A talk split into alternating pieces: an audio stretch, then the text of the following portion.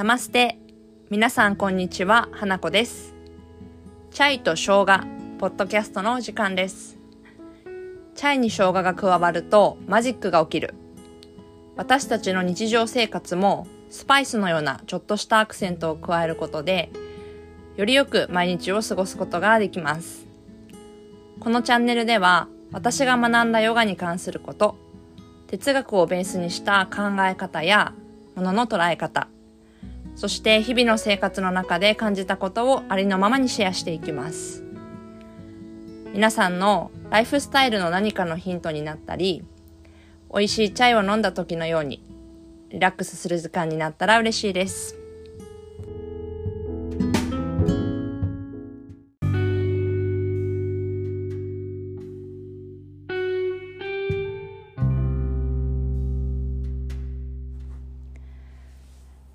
今日は7月の28日金曜日、まもなく午後9時半を回ろうとしています。私は今夜のヨガのクラスを終えて帰宅したところなんですけれども、せっかくポッドキャストを始めて継続しようとしているので、今日一日あどこかでポッドキャストを収録したいってずっと思っていたんですが、やっぱりこう夜になってしまいました。で、今日は朝オンラインクラスをした後に、と先月ですね、おことの演奏会があって、この演奏会は、まあ、私の母校である東京芸術大学の総局山田流専攻。漢字にしたらすごく長いんですけど、まあ、おことも流派があって、で、私がやっている流派の卒業生の会があるんですね。で、その演奏会の、まあ、打ち上げというか、反省会をしに、ランチをしに行ってきて、で、普段はあまり一緒にならない先輩方と演奏も一緒にさせていただきましたし、その時のことを振り返りながら一緒にランチをして、で、こう先輩方の学生時代のお話を聞いたり、とてもこう充実した時間を過ごすことができました。で、その後に、えっ、と、私、おことの他に、まあ日本の音楽のジャンルなんですけど、長唄の歌を実は習っていて、あの、歌の稽古に行って、ヨガのクラスの前に一回帰ってきて、そこでね、ポッドキャストを撮ればよかったんですけど、まあ、うっかり昼寝をしたんですね。で、昼寝をした後、あ、もうクラスに行かなきゃということでクラスをして、今帰ってきたところです。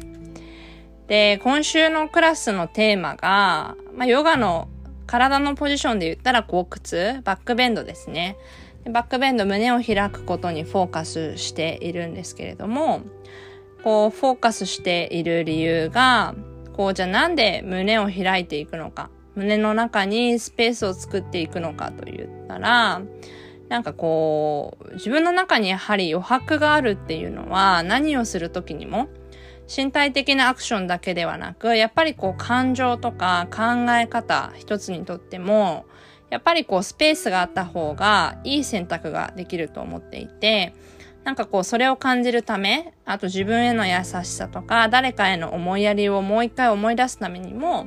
こう胸を開くことをフォーカスしています。で、クラスの小話でも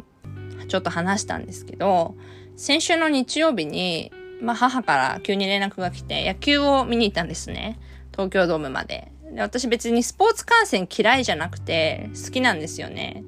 で、こういろいろ見るのは好きで、特に好きなのはフィギュアスケートを見るのが大好きなんですけど、まあ、スポーツ全般結構見るのは好きで、昔からテレビでやってれば見てました。で、あの、その野球を観戦しに行って、まあ、観戦しに行ってる以上、その場の中に私も溶け込みまして、まあ応援をするわけですね。で、なんかこう、二つのチームが戦っているので、まあどちらかのチームを応援していて、別にそこの応援しているチームが好きとか嫌いとかそういうことではなく、まあ応援する環境があって応援する。でもこうやっぱり応援するっていうのは誰かのためを思うということであって、なんかこうそこで生まれるパワーってすごいパワフルだなっていうふうに思っているんですけど、なんかこう隣にいる方々とは私ももちろん面識ないですし、なんか、初めましてっていう別に挨拶をするわけでもなく、一つの目的に向かっているので、あの、一体感ってすぐ生まれるんですよね。そのチームが点数を入れたら、その周りにいる人みんなが喜ぶし、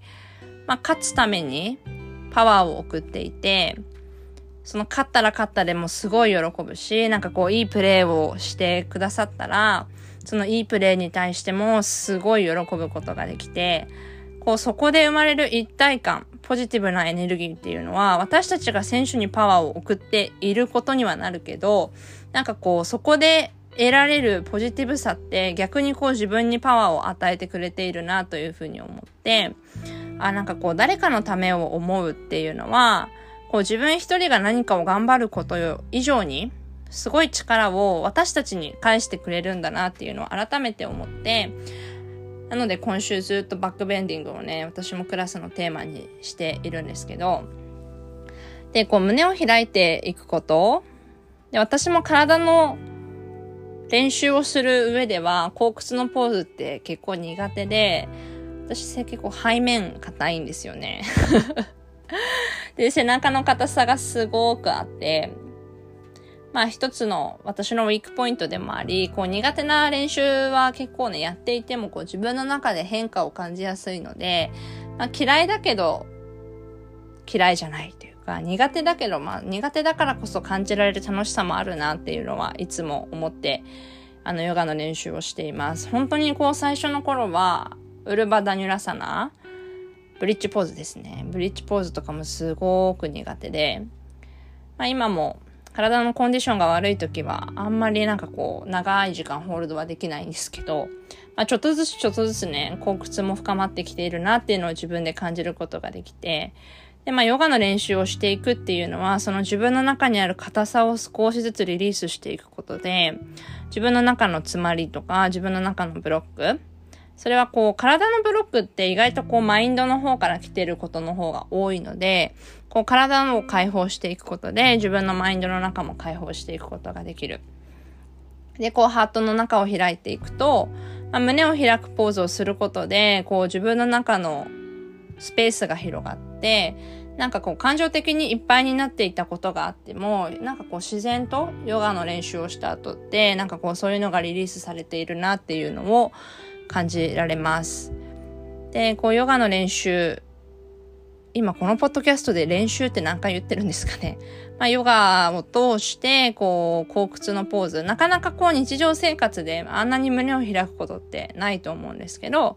こう胸を開いていくことで自分自身の温かさで自分を大切にするパワーそして自分自身を整えた上で自分と関わりがある存在大切な人、まあ、お友達、家族、ペットを飼っている方であればペットを大切にしたり、観葉植物をめでている方であれば観葉植物を大切にしたり、でもあとは大切な本とか、大切にしている言葉とか、どんなものでもいいと思うんですけど、やっぱりこう自分の中でスペース、余裕、余白みたいなものが生まれると、そのスペースもどんどん広がって、こう自分との関わりがある存在をもっともっと大切にできるのかなっていうのを最近ずっと感じていますね。で、こうヨガをするっていうことは、まあ誰のためでもなく、最初はこう自分自身の体を整えていくので、自分のためのヨガの練習、マットの上にいる間は自分のためのヨガの練習だと思うんですけど、なんかこうそこで自分が整った後って、やっぱりマットから降りた後に出会う人にはもうそのヨガの練習を通して作り上げたいいエネルギーを伝えていくことができるので、結果こう自分が整った後って自分だけじゃなくて自分の周りの人にもいいインスピレーションを与えられていると思うので、自分のためにやったことも結局は誰かのためにつながっている。で、ヨガってこうたまに、うわ、これやりたくないとか、これ苦手だって思うポーズが出てくるけど、その時にこう誰かのためになってるって一瞬思うと、あ、なんかちょっと頑張ろうっていうそのエネルギーになると思うので、こう、自分がいい状態に整うことで、自分もなんかこう周りの人にの役に立てたりとか、なんかこうそういう経験があると、あ、もうちょっと頑張ってみようとか、こう前に進むいいポジティブさを自分の中に取り入れていくことができるのかなというのを思っています。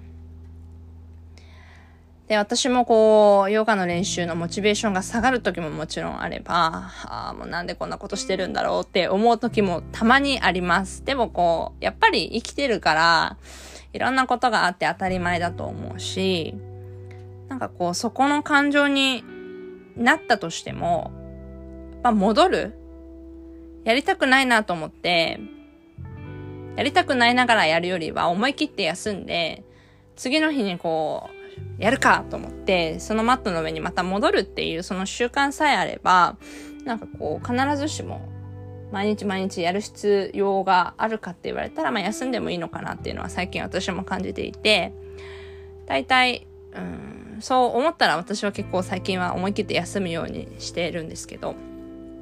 なんかこう思い切って休むと、なんかちょっとまたヨガしたいかもって思う時は来るので、なんかそうなったらちゃんと素直に自分の心の声を聞いて、ヨガマットの上に戻るっていう風にしていけたらいいのかなという風に思っています。何の話をしてたか よくわかんなくなってしまいましたが、こう体の中に詰まりがあるときは、まあちゃんとヨガのフィジカルな練習を通して、胸を開いたり、体の詰まりがあるところを開いていって、あとはこう呼吸を、その広がったスペースにさらに呼吸を広げていくことを感じていくと、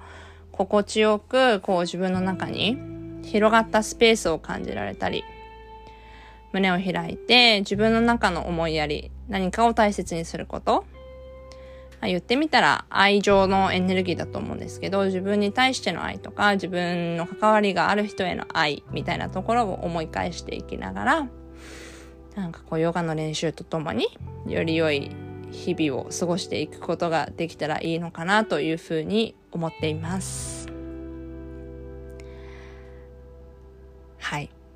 で、なんかこう毎日暑いので暑い暑い言ってこう思いやりとかこうちょっとなくなっていってしまうかもしれないんですけれども、やっぱりこうどこかで思い出した時はまずはこう自分を大切にしてあげること。で、自分の内側の温かさを思い出したりとか、こう自分がこう大切にしているものの存在を思い出したりしながら、まずはこう自分自身が毎日平和に過ごせることに感謝をして、あとはこう自分のその中にある本当の思いやりとかを自分に広げた後自分が誰かのために使っていくことができるように過ごしていけたらいいのかなというふうに思っています。まとまりがないお話でまだまだ話し慣れてないのがすぐにバレてしまいそうな第2回目のポッドキャストでしたが、最後まで聞いてくださりありがとうございました。本当に暑い日々が続いていて、私はソフトクリームとかアイスとかすっごい食べてるんですけど、なんかもうそれも良くないなと思いつつ、暑さに負けずに毎日過ごしていきたいなと思います。ね、食べたいものを食べるっていうのはこう自分を甘やかしていることにつながっているとは思うんですけど、まあ、やめられないものはやめられないしでもこう必要以上には取りすぎないように私自身も気をつけていきたいと思っていますでは皆さん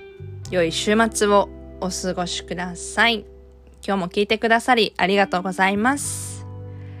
ではおやすみなさい。花子でした。